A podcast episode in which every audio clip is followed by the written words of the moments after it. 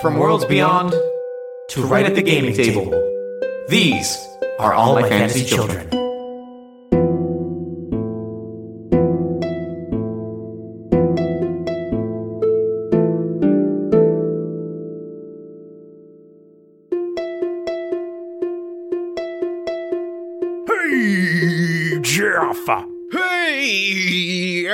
Welcome all to all my fantasy children. My name is Aaron Catano Saez. And my name is Jeff Stormer, and there is no guest here. This is just the No. two of us. It's just family. Uh, we're back to we're back to we're back to what works. We're back, Back at to it again at the back to the Krispy heart of the Kreme. show. Yep. Back at it again at the Krispy Kreme.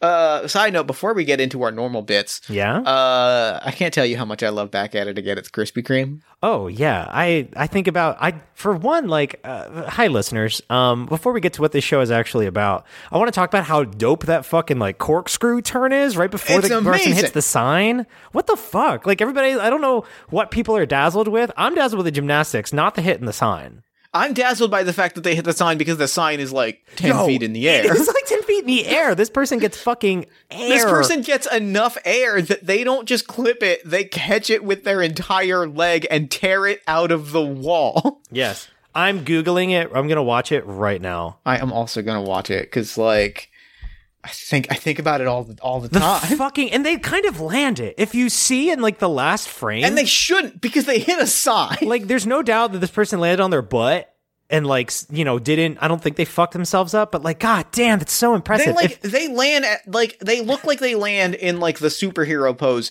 which is like not a clean landing, No. but is still pretty impressive considering they hit and tore a sign out of the wall. I love it's one of my favorite things on the internet. And also, if you joined us from listening to the All My Fantasy Skyjacks and you're a Skyjacks fan joining us for the first time, welcome to the actual All My Fantasy Children. It has loose structure.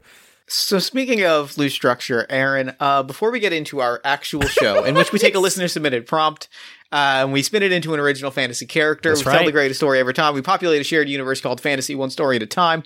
But first, before we do that, Aaron, what's something that's getting you excited this week? Something that's getting me excited this week is motherfucking show tunes. I am Show tunes? reconnecting with my love of musical theater.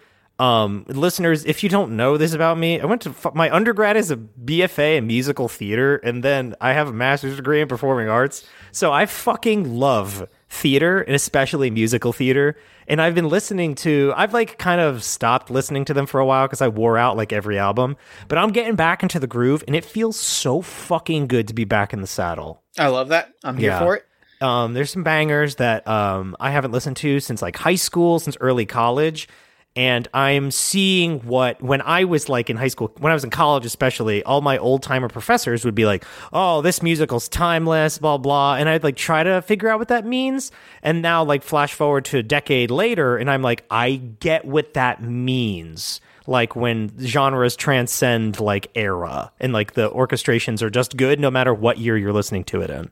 Can I talk about a musical that is perhaps a parody for my for me to talk about that fits that that fits exactly that, Aaron? Is it that repo thing? No, it's not at all, Aaron. It's Jesus Christ Superstar.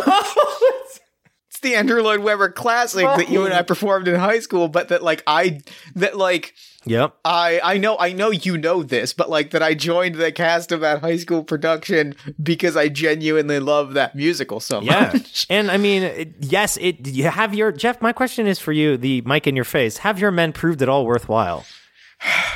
Good line. Great line, great yeah. performance. So Jeff's line in the show was have your men proved it all worthwhile. And it was fucking great. I I, wor- I worked I I rehearsed that line for months. I Did had you one really? line. Oh my god, are you kidding me? Fuck like yes. That makes me so like, happy. I was like listening to it in the car, like or like when you would drop me off at my house, like I'd listen to it and then like I would get it, like I'm, and also I just love that musical. Like Yeah. it was just I was excited for that musical. Um, yeah, God, I just I, I do I, I like a lot of musicals. I'm I'm I'm Jesus Christ I'm excited Superstar, about this. timeless musical. timeless musical. It's really fucking good, y'all. If It's you've never the only, listened the to only Andrew Lloyd Webber that I like. that is 100. Wait, let me see. What's his body of work? Oh no, yeah, that's the only No, one. I actually, like. I like Whis. I, I, I, there's, there's some that I haven't seen that people have highly recommended. Like Jen, what? Jen recommends, Jen recommends "Whistle Down the Wind" a lot as like a oh, weird, Oh, man. as like a I- weird, as like a j- specifically as it's like weird, Yes. and also it's written by Jim Steinman. and like I love Meat Loaf, so like I might just enjoy that one. You know, know. it's there's a oh god, there are a lot. Like Evita is popular. It's not my brand. Joseph, a lot of people like. I forget he writes fucking Joseph. Um, Sunset Boulevard has like one banger in it. Uh, Cats. Cat. No, that no. Cats does have Cats does have uh Skimbleshanks the Railway Cat though, and that song is a banger. Can I tell you the truth? I've never listened to the soundtrack. Uh, I would ask that you listen to the one song on it that like actually rips, and the Yeah. rest of it. Well, there's two songs on it that rip. There's Mr. Mistoffelees and Yep. there's Skimbleshanks, and the rest of it you can pass on. I couldn't do Um, it. Like even in college, like it's so just disliked and like it's I know it's a hot topic because some people are like, people who don't like cats just aren't triple threats. And I'm like, no, cats just doesn't have a plot. It has no plot. It is. I, I look. I'm not going to defend any of the quality of Cats. I am going to say, I as someone that swears by Cats 2019 director Tom Hooper is a as a fascinating art object. I'm not going to defend Art any of? Cats. Yeah. No, but I am going to say that those two songs are bangers. You like kids uh, listening uh, have more have higher standards for your musicals. If there aren't act, uh, characters singing their subtext and singing about what they want and what they like, you know, what's going on in their head, fucking change the tune. Cats is a fucking mess. Cats is not good. I like that. Well, and to be fair, that is why I, I think it is a beautiful art object, is because it is an incomprehensible oh, mess. Oh, and like I know it's important to the history of the medium, but that doesn't mean I have to like so like don't have to Starlight like. Express is done in like roller skates and it's an amazing technical marvel. Fucking doesn't mean it's good. Do you know what Starlight Express is? oh, I love yeah. Oh, thank roller God. skates. Okay, good, good, good, good. Yeah, and like everyone's roller like a train or a robot. It's insane. Um, Uh-huh. do you want to make a podcast? Oh wait, no. What's getting you excited this week? What is getting me excited this week is I literally moments before this uh, recording sat down with three people that I dearly love to like launch a new project. Oh, is it a And, secret? like, Can it be a secret um, just to build hype? It's like half a secret. I'll talk. Oh. ab- Like we Oh. don't like. Well, so here's the deal with it. I, it's gonna be not quite a secret because like. Uh, like it's still so far in development. Like it doesn't have a title. it doesn't beta, have a it's release date. It is in it is in pre-alpha. It is in focus group mode. Dang. But like we met for like the first cast like meet and greet for like an anyone can wear the mask like produced actual play. oh. Uh and it's it was an amazing experience. Like I got the I got the people that I wanted to play this particular game with and like we met and we had like this amazing conversation about what we wanted from the show and what we wanted from the game and we made characters and like I'm very excited to like bring out further details down the road of like what that's going to look like because once we like formalize it it's going to be like some real game changing shit. And like That is fire. It was just like three hours of like brilliant collaboration between people that I really like and Yeah. respect. And like I will name those people in time when like we're comfortable making that announcement. But like yeah, of course. for now, what I will say is it was like three people that a or two, at least two of whom are going to listen to this episode. Hi there. Um, and but like all three of whom are people that I love and respect and like wanted to work with and like to have them on on this project and like that 3 hour like prep session was just such a dream that like I am unbelievably excited. That's dope. Making the thing uh, the way you want it to, and like when everything starts to fall into place. Like sometimes I notice that um, when you're in like the waiting process, you know what I mean? When you're like, we're gonna like right now, you're in like pre-alpha, but you're still chipping away. That to me is like the most exciting. It's like when the plan starts coming together and starts becoming something tangible. That's when you can't help but be like vibrating with joy about your work. That's exactly where I'm at. I fucking obsessed. Now, what do we do on this podcast? We're going to take a listener prompt. We're going to take it, create the greatest story of all time, and I'm very excited for this week's prompt because it's something we're going to take it back to the old um, AMFC lore uh, world and really build something dope. And this prompt comes to us from Megan Cross. The prompt is there is a pair of constellations in the sky that depict two star-crossed loves, ill-fated to never be together in life, but were placed in the sky to be together forever after death. Who were they? Why couldn't they be together? What power placed them among the stars, and why? It's very good. Um, and if I may, can I just do like a lore recap for my first pitch that I told you before the show? Yes. So, y'all, I want to take you back to the Knights of Dragon and learn about two of them who were in a will they, won't they, and unfortunately didn't scenario before they died at the Battle of Iron Hill. And quick refresher the Knights of Dragon are 17, I believe, 17. human, 17 humans who were trained by Luna Dawnspear, the leader of Dragon, to fight uh, in a battle against Iron Hill and like keep the city safe if it came to it after Arthur killed uh, Nymphaea Lacus. Um, and you know they all died at the Battle of Iron Hill. A couple of them got out. I think like four uh, either survived or didn't show up. That's three. Pickles the pickle, Delta, Headless Seven, and um, Boxcars. Uh, Oh, Callahan, Callahan, Whiskerman. Whiskerman, who's number 12. So that's four. And now we got to write the stories of everybody else who kind of kicked.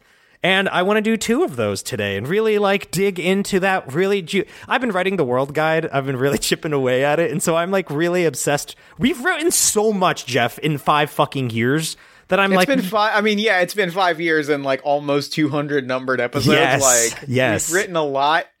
And it's time, I think, to cash in on these like delicious, delicious chips that we've been building up of like this world. I think we can really sink into it. And how I'd love to do that. Of course, Megan Cross is the writer of the amazing game Session Zero, which we play all the fucking time on the show now. Why not play it now in order to find out who this who these people were? Why couldn't they be together and stuff like that? so yeah, I've got um, I've got some initial thoughts before we even draw some cards. Lit. So I have two big things to posit in a big way that I think are really nice, um, really nice notes to like hang our hats on, and then like a structure for how to build out the rest of the episode. If you I'm would like to hear both of those, I would like to say I want both of them to. I want them to both know that the other person is interested. Okay, that's why I implied like a will they, won't they? Because like there's feelings there, but I feel like the time is never right or circumstances got in the way. What Just- I want, and then what I want to throw out is like I want to say that there's there's an element of. All right, so we've been talking now for ten minutes. This is Yes. a moment where I'm gonna I'm gonna reveal an edit yeah, where we talked for ten minutes, and I pitched a lot of ideas, and Aaron has asked me to, to do it concisely. I have. It's very good, and I want I want the picture to be so smooth because I am very excited in the direction this is going, and it is not what I expected. All right, so here's my pitch. We are telling the story of Knights 9 and 13. Knights 9 and 13 are two young, they're two young, they're they're two young knights. Knights 9 and 13 are two young knights. They are they are great, powerful, passionate, you know, the Knights of Dragon are legendary warriors and these two are no exception.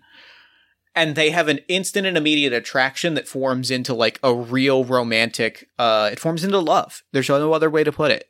And one day, like they flirt and they dance around each other, and one day they have their heartfelt conversation. They have their their confession happens. And they each confess to the other, right? They're like, I think I have real feelings for you. I think I might love you. I think I might love you too. Like they have this moment of like, I think I want to be with you. Yeah, They then they get the word from Lumina Dawnspear. I need you to go out into the world. I need you to explore. I need you to see the world. I need you to live lives. I need you to have full lives. And if I ever need you, I will call for you. Being young and naive, they each looked at the other and said, Let's leave. We'll meet back up here. If we're called upon, we'll meet back up. And if we know it's meant to be, we will each be, you know, available when the time comes. They go out and they live amazing lives. They live these rich, full lives. But they always have that place in their heart where they're like, I will end up with the other knight, with my with my one true love. One day they get the call to come back. There's going to be a battle tomorrow. Each of them comes back, and we've said it before in the lore that there is one night where all of the knights are together around a bonfire. Now, this could be a moment for their grand romantic reunion, but it is not. Tragically, it's not. Because what happens instead is each of them is so love struck and awestruck in that way that when you when you talk to someone that you truly admire that every single thing they say is the most exciting thing in the world they just tell each other the stories of what they've been and what they've done and what they've seen and they spend almost the entire night just telling each other these stories until they finally before they can even have their true love's kiss they fall asleep they fall asleep in the glow of their one true love telling these stories about these amazing lives they've lived while apart these are not people who fell in love without experiencing life. These are people who fell in love, experienced the life, came back together, realized that they maybe were meant to be together, and then the very next day went off to a battle and both died. And so, to the question in the prompt of what brought these two together, what force brought them together among the stars, it is love. And it is love for each other in that it it was each person's love and admiration and respect and awe and inspiration found in the other that brought them to the constellations, that brought the star tender to their doorstep. I love that so much because we've said so many times that like if you give your heart to something, like we usually are talking about trades or practices mm-hmm. or art forms, it becomes magical. It becomes infused with your energy. And the same can be said of another person. Like you could potentially empower someone or, you know, change the world. It's it's it becomes literal magic, which is like a manifestation of a paracausal force. You know what I mean? Like that just defies everything. So I like the fact that they almost themselves jettison their love jettisons them into the sky to be together. Like they could not be apart in death. And it's their Yeah. love that like defies even maybe the star tender and it's like I didn't put them up there, but they're up there. You know, they they forged the path themselves. I love they that. found the road. It was that they always that like they that that love never faded, right? Like they No. saw a lot of things. They probably both they probably both loved other people, but it was that sense of like and Yeah. like may, maybe there were heartfelt uh breakups, maybe they found a, a little bit of, of polyamory in their hearts, but like there was that element of like part of me is always going to be in love with this this one person. And like that love between the two of them was so strong that when death came for them they kept each other. They they brought each other to the stars. And it's it's a little bit of that magical moment of like of like I offer this person to the constellations and I offer this person to the constellations. And it was both of them doing that for this other person is what made them among the stars. Yeah, the visual I get is them holding hands like walking on a road that leads to the night sky, like Yeah. together in death. Like they found their own path that led them back to each other. So that's dope. And now we get to play fun games and find out who they were and like what was going on, Yeah. which is I'm about. Um, listeners, how good was that? Come on, that's why I was dope. like, Jeff, you, you gotta dope. say it again. That was so good. Um, so here's how I want the mechanical structure of this episode to go because I think this will work really well. We both have a deck of session zero cards in our possession. that is correct. Um, since and we're making two characters. I think that like I ask a que- I pull a card, I ask a question, we give it, we we describe it about knight number nine. You uh, you pull a card, you ask a question, we describe it about knight number thirteen. Sick. Okay. So I'm 13, or I'm asking for 13, right? My cards have to do with 13, yours are 9. Yes. Sick. So your answers are going to be at the thirteen. Your answers are going to be about nine, and mine are going to be about thirteen. 13's pronouns she her. I'm rolling the animal d6. It's back. I found it. uh, two fish. He, him. Okay. Cool. So who goes first? Who do you want to go first? Uh, nine goes first. Yeah, let's do it. So I'm going to ask first. You're going to ask the first question. Tabletop games. Okay. the pen or the sword? Do you use words or actions to fight? In your mind, why is that the more effective option? Do you ever waver in your choice? He is the scribe of the Knights of Dragon. Oh, cool. So it is the pen. It is, it is quite literally the pen, and it is literally words. Um, which is not to say that he is like a non, an, a, a, a passive participant among the Knights of Dragon. Can we make something really cool about words and using words to fight? Like yeah, some, literally, some like Oh. magical, some like magical book. You write down sword, and a sword comes down from the sky. Oh. Like, Oh. yeah, but like, but and, and like his role was literally to tell the story of to to write down the ledger of the Knights of Dragon. But like, it, it's you know we're right we're making superhero like these these are superheroes, and that superpower is words come to life and create cool magical shit. Okay, so what what's neat about that is uh, eight count eight uh, would write wrote the score, like wrote the music of their life and of the knights. So I liked the fact that like perhaps that's the background track of like this story. So that adds like a detail about all of the Knights of Dragon that like I don't know that we have time to get into right now. Yeah, we can if you Um, want. We can, but like, uh, fuck we so want. I'm not, all right. We'll we'll get into this super quickly with the the the four the three other knights that we know of because Mm-hmm. I want to posit something. They're all creating a masterwork. Mm. Like the 17 knights are creating a masterwork. Yeah. All of the parts play into that, right? Oh, like absolutely. It's like a it's the Power Rangers Megazord of, of their like, all of abilities magical, work together. magically imbued art, right? Yes, like yes. it is each of them plays a role. So so uh nine Nine writes it. Like Mm-hmm. 9 is the the literal scribe who records actual events and words and like the exact words that have been spoken by these people. It's like the autobiographical one. You know, 7 is kind of the narrator. Uh 8 count writes the music. Mm-hmm. Um Boxcar I don't know builds the set. I don't know. Callahan Whiskerman is kind of, you know, hangs the lights. That's okay. I really like this idea though. Yeah, so uh, real quick, I do have some thoughts on. Uh, so wait, so say again the the arts that that everyone that we've that we've established. So we've got Um, we've got um, I, I and I just did some did some searching, and I, I have a name for nine. Okay. Uh, dotted I. Fucking because the I is the ninth letter of the alphabet, and, Oh, and the scribe is the scribe is going to dot their I's.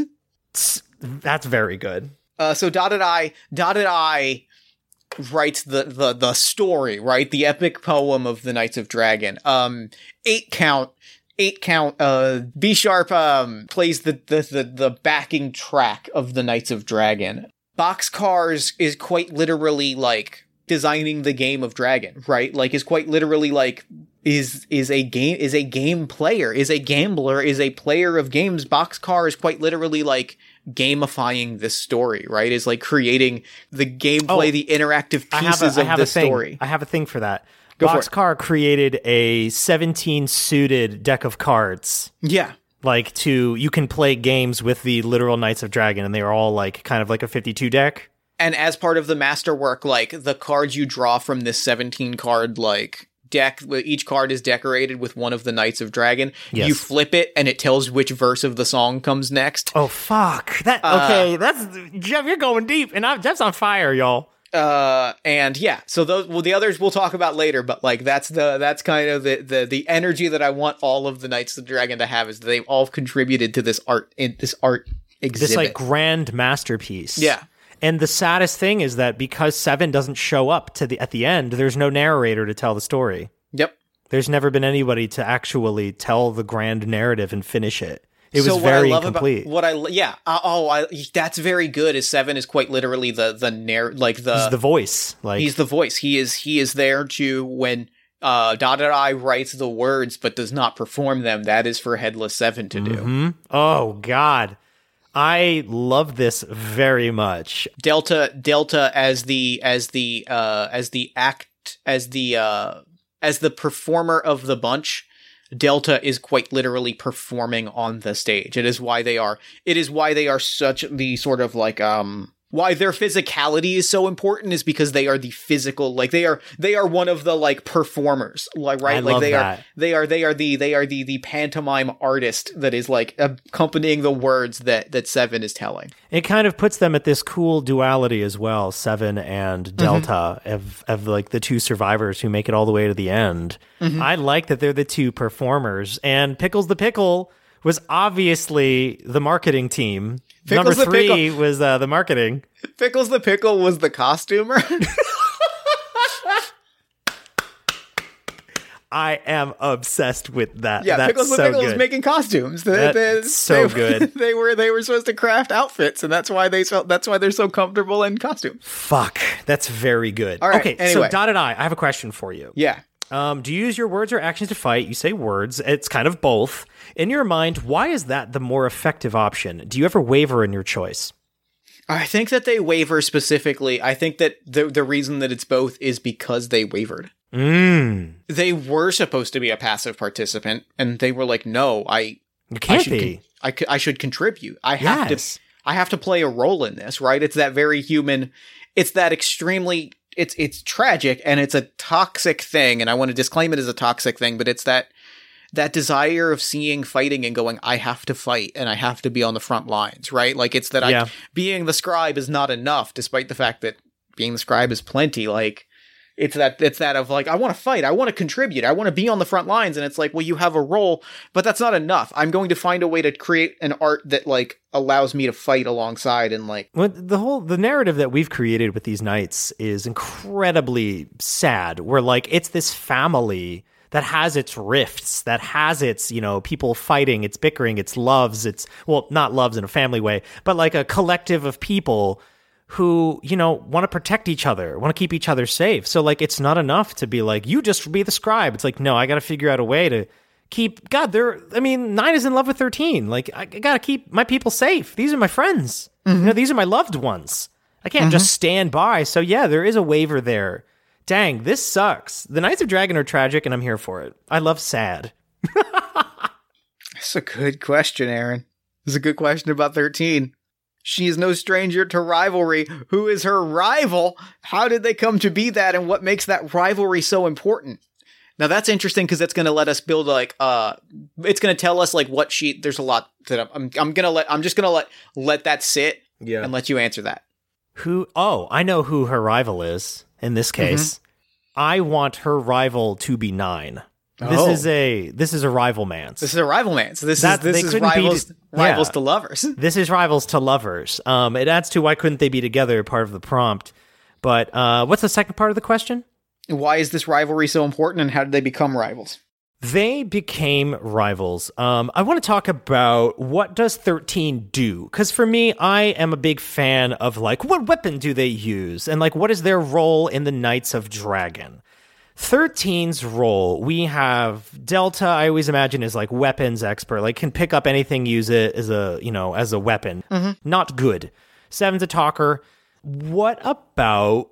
Hmm, hmm, I, hmm, I Oh, I have something. Sorry, go for it. I want this to be personally a wizard who is very combat oriented and strategy based. Like, this is the strategist.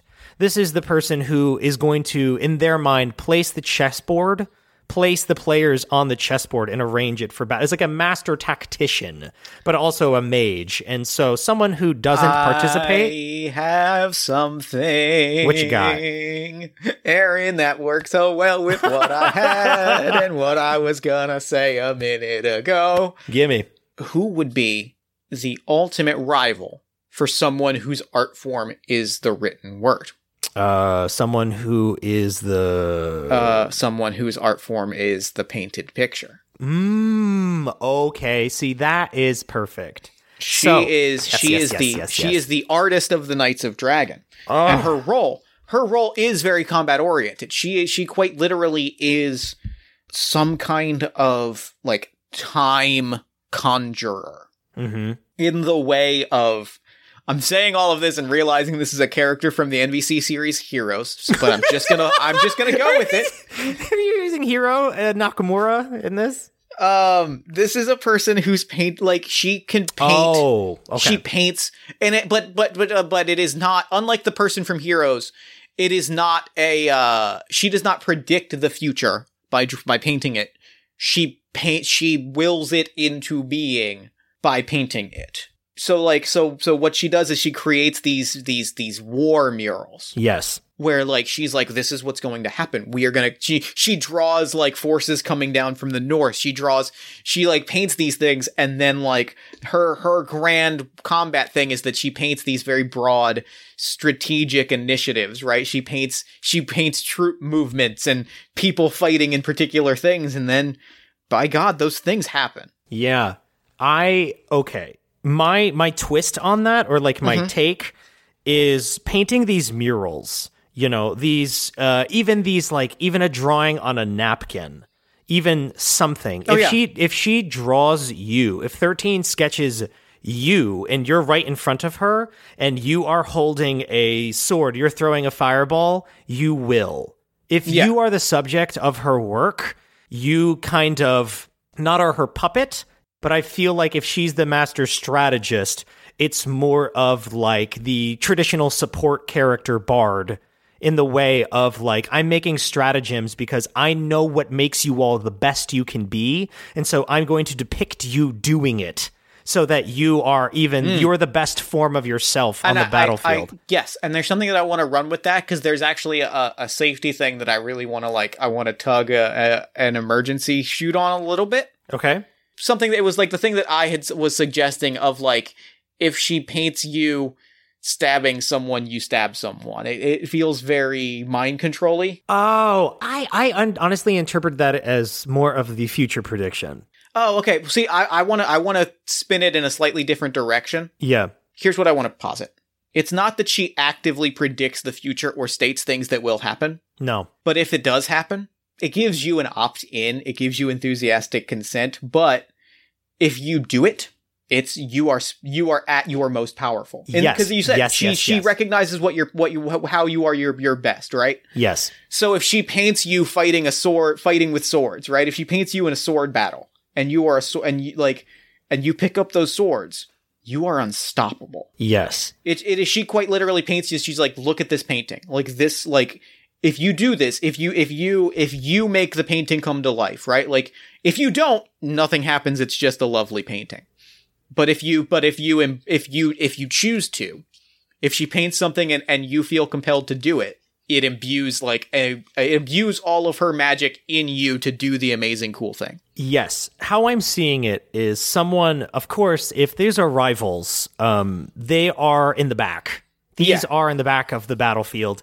She literally has a sketch pad, an easel, and if you fulfill what is drawn of you about to do, like she draws you a few steps, a few moments in the future. If you fulfill that goal, boom, empowered. If you continue to basically follow her stratagem, follow her track that she is drawing for you, if you keep checking the boxes of the images that she's creating, you will be im- unstoppable. Yeah, it's that it's she she imbues she gives you that sort of cleric sense of like I'm going to make, give you strength. Yes. and it is it is tied to I have painted you doing the thing that you are best at, and Yes. and if and when you do it, Yes. you will be unstoppable. I am obsessed with that because it is both of them in this stance of like sitting in the back, almost not, it would be seeming as if they are not participating in active battle, Yeah. you know, but have incredibly important roles to play as like, you know, nine writes the word cannon and like all of the sudden like the battlefield is shelled or you know right like you said sword and this massive blade like slams into the ground then vanishes i'm thinking for all you nerd anime listeners out there are you familiar with the fate series in anime at all I am not. So Gilgamesh, the King of Kings, um, has the ability to basically summon an arsenal of conjured weapons that, like, o- out of nowhere, are fired at people. Like, you know, could shoot a spear at you, and then it just disappears into a sparkle. I see this very in Nine's realm of like, if I were to write whatever, it happens. You know, and that's Yeah. why I feel love like both of them are battlefield storytellers in a way, and they help create the they help create the narrative as well as the flow of battle. I love it. They are destined to work incredibly well together, but what makes them clash? What personally, like what is it that makes them rivals? You know, why is this their rival? I feel like is it just personal or is it just It like is- one is more important than the other they think? It's cre. I mean, it is. It is the purest thing of all. It's creative fighting. differences. Yeah, like it's creative creative, differences. differences, Yeah. right? Like it is. If it because because think about this in term. Aaron, I am processing so much of the Knights of Dragon through this masterwork art that they're creating. I love it Um, very much. If you think about like them, if you think about like them in terms of like creating a masterwork together, think about like as a person who in his life is a a copywriter who works with designers and has given design direction, has like given people design direction, and has worked with designers who have given me copy instructions. There is like a there like that can be a profoundly challenging thing. Ah, yes. Just to like imagine like cuz you're trying to translate your vision into a medium that is not yours Yeah. you're trying to say, I need copy to fill in this spot. It needs to be this long. It needs to be this many words. It needs to convey this, this, and this, because this is what the image that I'm painting is. I need you to, I need you to draw a thing that accomplishes this, this, and this to accompany these words that I have written. I get it. Can, Mick, can I paint a picture? Yeah. It's almost like the two Can I write them- a book? Whoa! It's very that. Like, it's very. I'm seeing when they are working in tandem, like when the Knights of Dragon are on fire, right? When they are playing their masterpiece orchestra, you know, when it's really raging. I imagine like it's sort of an alley oop. Like uh, 13, who is known as. Mm, boy. My, my thought process for the naming convention listeners, I'll tie you into this, that I'm struggling with is I want something that I really want to hammer home this idea that she draws you, she's basically making a flip book almost of you doing dope shit. And if you do what's on the page, you are better. So she's kind of creating this movie of you being a badass in an action movie. And if you can complete it, you are the hero in your own film. That's kind of the feel that I'm getting. Where like in a battle, it's very fast. It's very like, you know, and so that's why I think the two of them work so to- well together because if she's drawing, you know, nine dotted I drawing a massive sword that's caught by fucking boxcar, boxcar throws it. It's like this super, they have synergy. Their abilities have synergy. Dotted I and she is, it can be similar to his. Is it sketch? Sketch. Okay, so her code name is Sketch. So, yeah, I really think that the two of them have this really beautiful symmetry, and that is kind of what would bring them together. And like, you know, they they argue, they argue, they argue, but they see the abilities that they have in tandem. You know what I mean? When they're mm-hmm. really grooving and working together, because the two of them could basically just keep empowering each other and then empowering the group. You know, the Yeah. two of them are like the healer and the tank of the party. Like without it, it all falls apart without these two Yeah. working together. Because I feel like the amazing things that these the Knights of Dragon can do, yes, they can do them on their own. But like we've implied that these people fight the entirety of Iron Hill's army, which I'm imagining, and like these mm-hmm. atom like thousands of people are fought by 17 people. So I imagine it's because the two of them are really ramping it up in this moment that allows the Knights of Dragon to be superheroes in this moment, like super mm-hmm. duper heroes. Yeah. Yeah, yeah.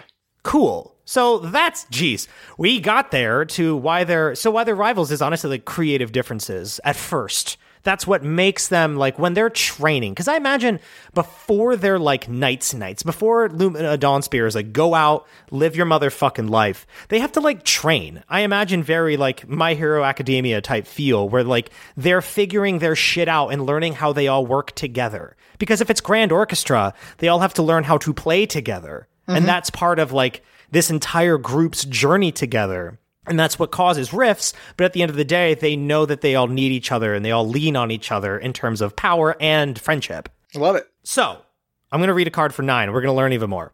All right. A mentor or teacher helped shape your childhood. What did they teach you? How long were you under their tutelage? What was the most valuable lesson you learned from them? Hmm. I have a question for you. Yeah. Just in lore sense, do you see or were they trained by Lumina Dawnspear?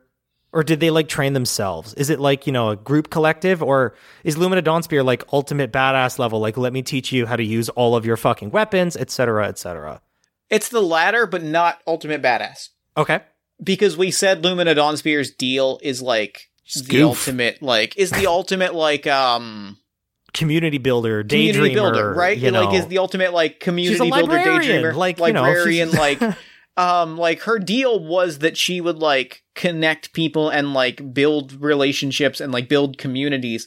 And like, I think part of that is like, I think it's less that she's the ultimate badass and taught them via like, here's how to use a weapon and be cool, and more so in terms of like the encouraging mentor type of like, just- and- like oh, she's the ultimate hype woman, basically. that is what Dragon's culture is all about is Yeah. the passion and enthusiasm, finding this concept of like your inner fire, like what makes you tick. So I think, like you said, like Lumina helped them discover like what they do best. yeah, Oh, this is dope. and how to push it into into the into the superhuman into the magical. Oh, baby. I love because we've always been like, you know, hi listener, I know this episode's all over the fucking place, and it's because like these knight characters have been very prevalent in the story, and they're these superhuman fucking people, Power Ranger ass motherfuckers. And so I'm glad that we found that like Lumina just kind of through encouragement and self-discovery made them unlock their inner like pretty much you just said Jeff that in fantasy if you train hard enough and you learn enough about yourself you basically can become like a superhero slash power ranger. Like that is training in this world is like learning what you do best and what makes you passionate. That's like a way to unlock your inner potential. And it. that's very good. So what was nines what uh how long were they under their tutelage Uh, nine is actually like a very close disciple of Lumina. Like, Mm. um, because I think like, and I think kind of like because he kind of had to be. yeah Uh, like it's part of his like she's a librarian, he is a writer, right? Yeah. Like, and I think part of that is like if he is writing the story of this, right? I think it's it's that he he's writing the story of this. He literally has to know how to capture them at their best, right? Like Yeah, and he has, accurately. he has to be a hype person in order to like tell their story. yes. So I think like I think he very closely studied, and I think maybe that's part of the rivalry is like Sketch felt like maybe maybe she should have been the like Oh. the like the pupil. And so there's an element of like trying to impress teacher, like the like competing for competing for the number one mentor spot. And honestly, Jeff, what you're saying is very cool. Of uh, the, someone who has to tell the story accurately and hype them up at the same time. It's a challenge, especially telling an accurate story. It's like an honest autobiography would be a bo- movie would be very boring. And that's where like sketch is like drawing these dramatic people doing amazing things that they have not done yet. And I feel like the two would butt heads if they both want to be kind of like this note taker because it's like I want to draw them doing dramatic, amazing things, and you know, nine is like, but that's not what's happening. Fucking Boxcar just threw a card across the room and it just fell. It didn't mm-hmm. explode in flames yet. Like, Yeah, like stop it. stop trying to make them the X Men. They're just kids right now. Like, they're just not kids, but they're just like noobs. Like, you know what I mean? This isn't accurate. You're not really telling the story. And I feel like that level, both of them have an enthusiasm for making their group and themselves the best they can be.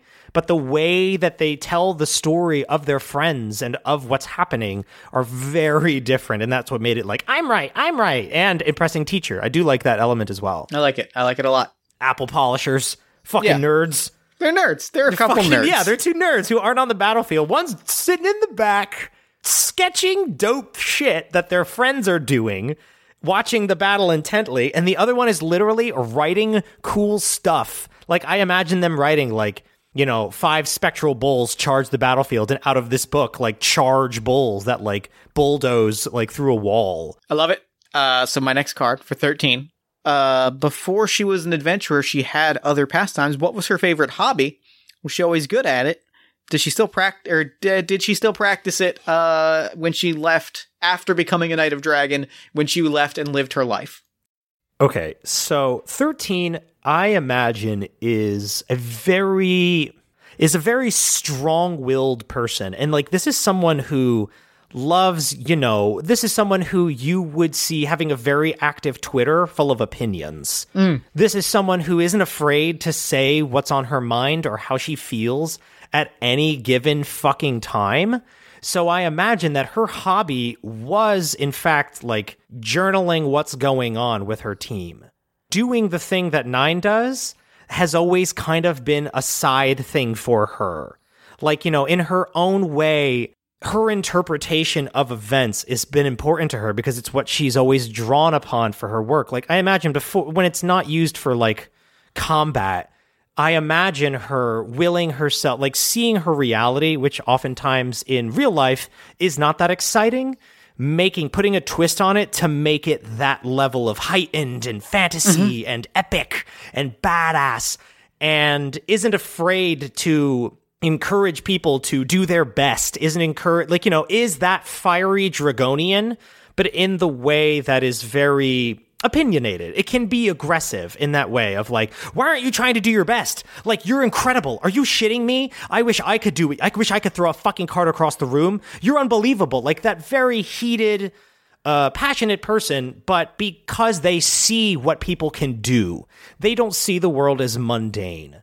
Um, and so I feel like journaling has always been an important thing to 13 and writing this like her when she sees I feel like she did a lot of talking when they were the night that her and Nine got back together because she had a literal book. It was like full of these adventures and it almost was like an action fantasy movie and it almost it made no sense. It wasn't it's not well written because these things are very dramatized, these things are very exciting and I feel like that has been her hobby is like hmm. kind of making what she sees as she went out to live an ordinary life and like experience the world and the things that she found she decided to heighten. You know, she didn't just go to the park. She went on a quest to experience nature and to unlock the secrets of the planet. Like things like that. Does that work? Uh, I mean, Aaron, you just said that uh, sketches pastime and hobby is writing, and that is in fact adorable. I don't like that is just like next level cute. Like there's a cuteness of that, like that is very cute.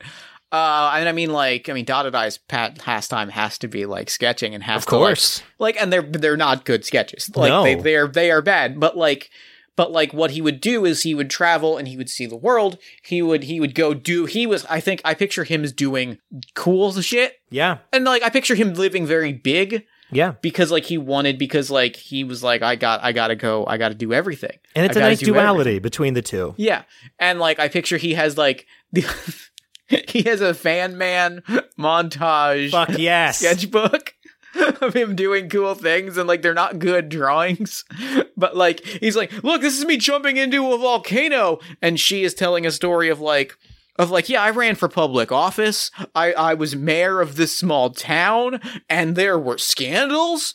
In reality she did she did run for office but like it was just like boring like boring Yeah, off she just like small really town helped the politics town shit. get their shit together.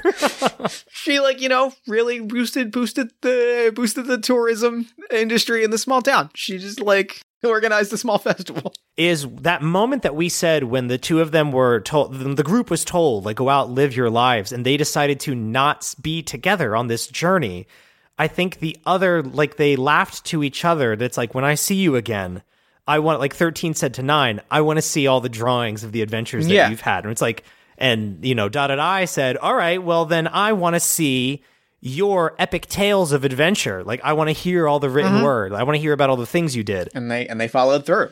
And that's honestly why, like you said at the beginning, there was a part of them that like tugged, no matter if they were in other relationships, what they were doing. And it's like because part of them was like, I can't wait to tell nine, I can't wait to tell 13 and show them what I've been up to, the amazing things that I've done. And that's why they fall asleep at the bonfire. They were mm-hmm. so excited to share this notebook and this sketch pad. And, you know, it's always been kind of this cute, I'm butting my fist together, like, oh, yeah, well, you know, I want to see what you can do. Oh, yeah, you think writing is the best medium? Well, you know, I'm drawing you, you know, pooping your pants. So there, you know, things like that. I like this two, these two rivals coming together to realize that like what brought them together i believe is one seeing how badass they are together when they're using their cool magic powers but also like when they i think when they realized they were splitting up they were like who am i gonna who am i gonna argue with about mm-hmm. what movies are better? Who am i gonna argue about what books are better?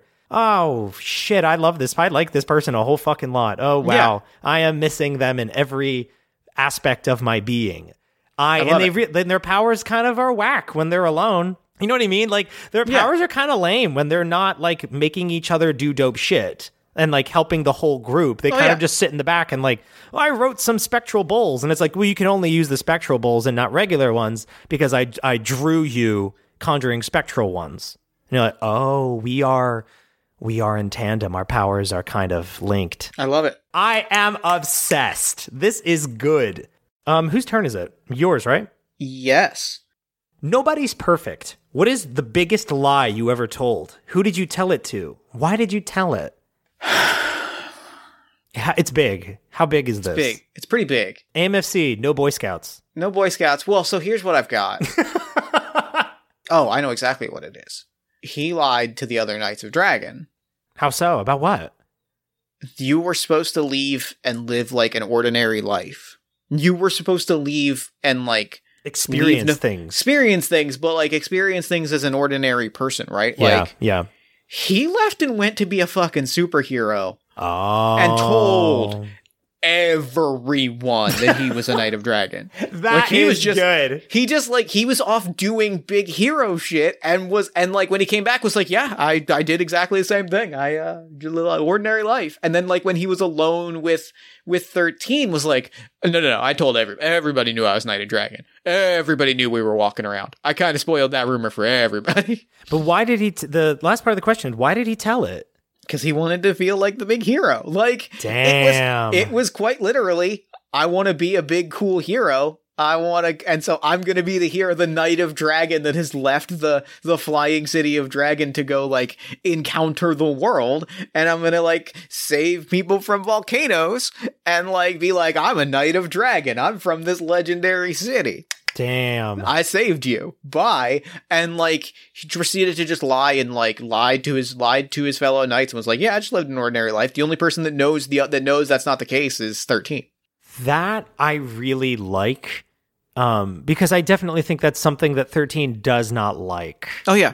Is that like 13 followed the rules? 13 was like, you know, being, I put air quotes on this, like a normal person without super duper magic powers and just like writing in a journal while helping people as a regular person, not like using super powerful magics. And then you hear this, you'd be like, well, that sucks. You know, I still like you, but like, that's a bummer. that's a fucking bummer. Um, oh, I have one. Can I have one for, is it a lie for uh, 13 that I just thought of? Yes. 13 saw Dotted Eye while she was like out being a normal person and saw him saving someone in a town and like doing something and people were clapping and you know they were standing atop of like a beholder's corpse as you know they won the day and everyone's like thank you oh my god and like you know wielding this like incredible glowing book and 13 did not say hello I love it. 13 just said nothing was like kind of disgusted in that moment like that was the conflict of like who are you the fuck Yeah. are you doing and i feel like that's something that 13 didn't bring up at the fire and that's just like one of those you know those real life regrets that you kind Yeah. of have yeah that's all i just wanted to sprinkle that bit of sadness in What is jeff loves romance i love that I love it. I'm all about it. So my final card. You carry a lucky charm everywhere you go. What is it? Oh, I I know exactly. I know kind of the vein that it's in, and it's definitely like that very tropey, like something very mundane that dotted eye that nine gave to thirteen and like a casual thing. You know, before they no, before they left, it was a romantic token. But what was the lucky charm? Oh, I know what it is. The pen that she journals with it's this pen that never runs out of ink and it was like this cute gift from uh 9 but like till the day she is in the dirt it's tucked behind her ear. She doesn't use it to draw but it's because it's special. It's for writing. It's for writing about my life for me to tell you later. And that's like what she died with was this pen behind her ear because she still has quite a bit to tell him even when they're in the stars. I love it. Great. Fuck yes. All right. So you said you had some you had some touching emotional moments. I did. There's there's there's they gotta there's- fucking die, Jeff. And that's I know, they go to the and stars. they die, and I don't really want to talk about how no, they die. no, I meant like the, the fun part where they turn There's- into constellations. They they turn into constellations and they are together forever. But Aaron, there's a particular thing about constellations that I really like, and like we've referenced it a few times. And like accountability, like I'm the one that initially posited it, and like it just has been rubbing me the wrong way. And I want to add a little detail from like an actual thing that I love in constellations and in the stars and in astronomy that ties nicely into kind of like putting a bow on like a part of it that I felt like I didn't love Okay, what don't you love? as much as I know that we say no Boy Scouts and we like we like having flawed characters, there's Oh, something yeah, about yeah, but I like Boy Scouts too. I meant into I like flawed characters. Oh yeah, I do too. But there's just something about like someone living like having relationships and being like I'm not really into you, like there's someone else that I hold. And so like and I like the idea of this per of like there being an element of like polyamory to that of like I, I my heart belongs to multiple people. This is my first love. This is my first love and that will always hold a special place, but the feelings that I have for you are genuine and real.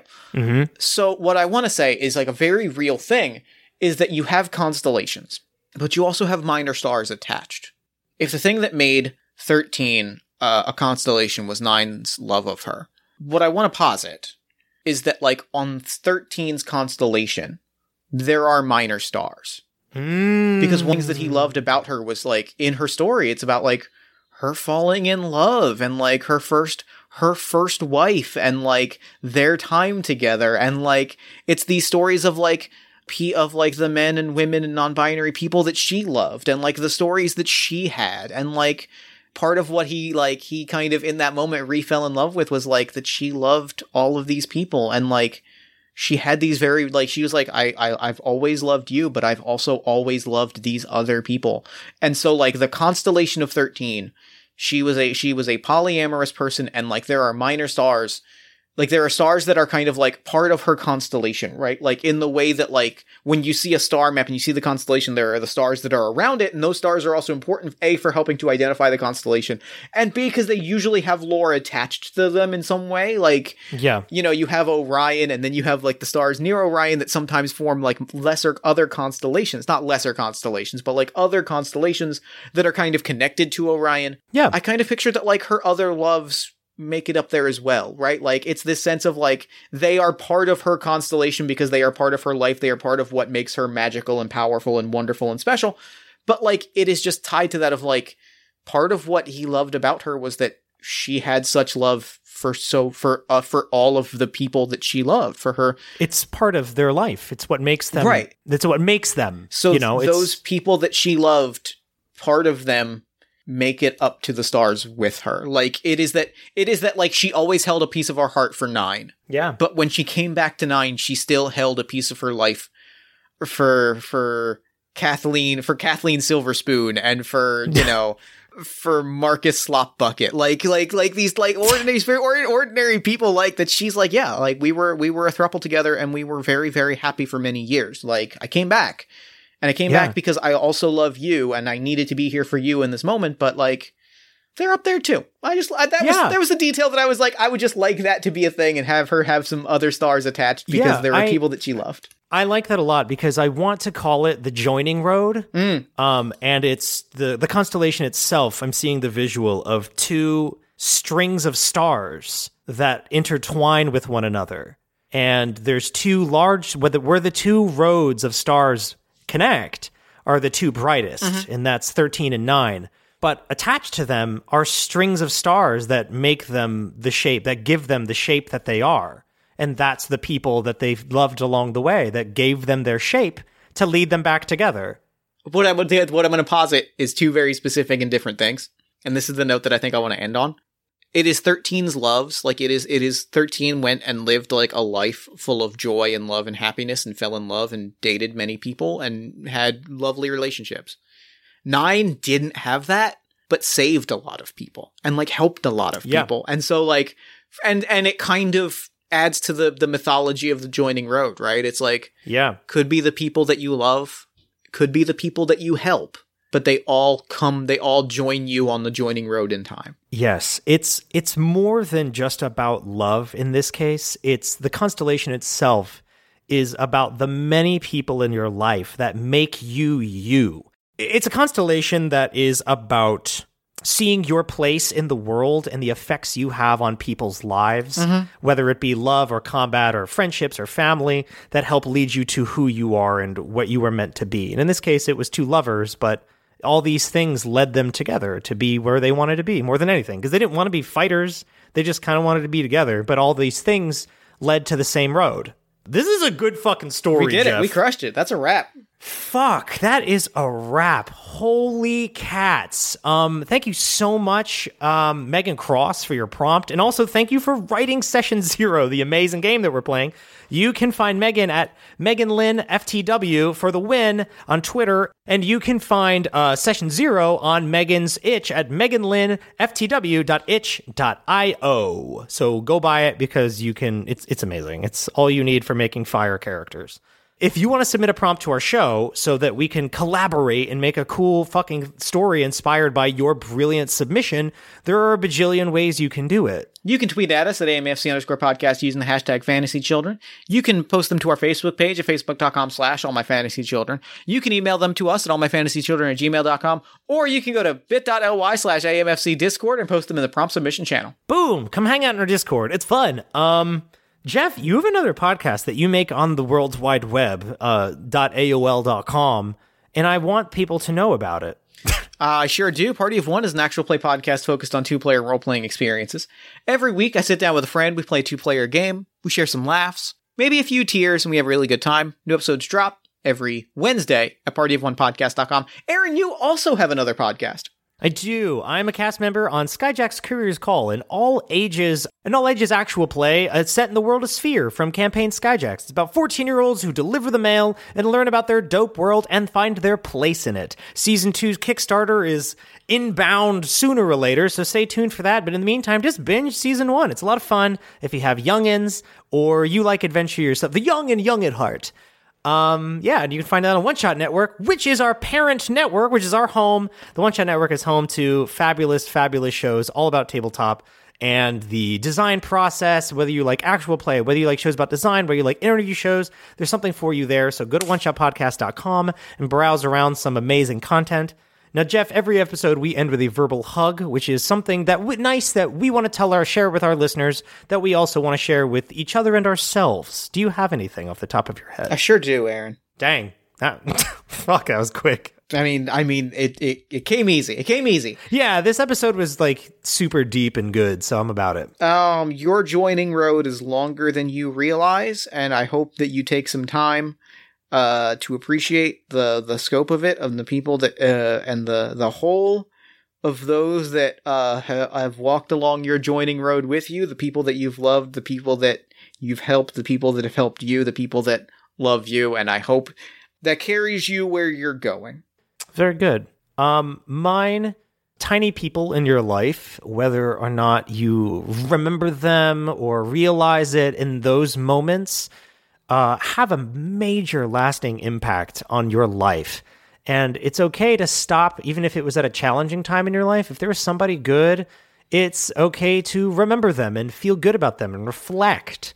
Um, especially if you can't tell them that anymore it is important to you to sit down and acknowledge their place on your joining road and your life and place in the universe and think about the effect they had on you. Um, it's something I've been doing uh, recently, and it's been uh, quite an experience thinking about just a minor, someone who was a minor character I thought in my life who ended up being a major, major player in who I am. And so it's just this stuff's been on my mind. And I encourage all of you to sometimes take a trip down memory road, even if it's challenging, and remember the people who helped get you to where you want to be and be the person that you are now.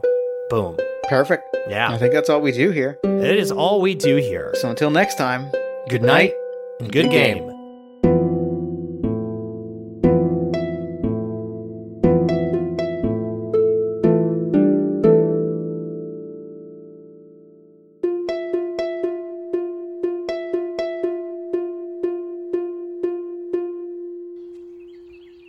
There is a grand field of flowers just outside of Iron Hill. The scars that this field once bore, the aftermath of an ancient and horrible battle, are no longer seen. What we see is life, and a man in ornate armor. He is walking through the field, picking flowers and adding them to fifteen beautiful wreaths. The man, once known as the knight Headless Seven, turns his face to the sky and lifts up a wreath.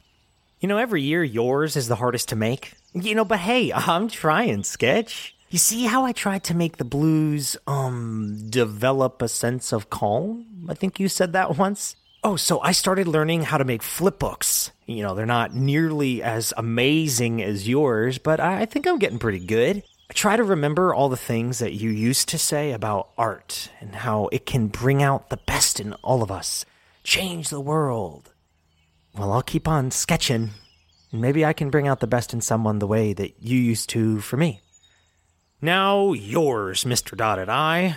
Took me about three seconds to make. You know, three seconds to make the wreath, but the story you'd write about it would be 300 pages. Man, I wish you two had more time. I miss reading your work, man. Now you know that old Headless Seven can spin a yard. You know this. But I knew that I couldn't even tie your shoes, Dotted. There isn't a day that goes by that I don't think about your writing. How it felt to speak your words and see how they could move an audience. you were the best, you two. And you knew it. That's what I liked about you. You taught me the weight of art and the impact that it can have. And I'll do my best to keep your work alive in this world. Okay, uh, all seriousness aside, is that really you two up there? Oh man, I always hoped you two would get together. It just made sense. And if it is, I hope when I go, I can see all of you one last time. Catch that bonfire I missed. okay, who is next? A count, a count. You know, I was just thinking about a song you wrote the other day, and it was like humming it as I walked along. And yeah, I know you used to say that humming was.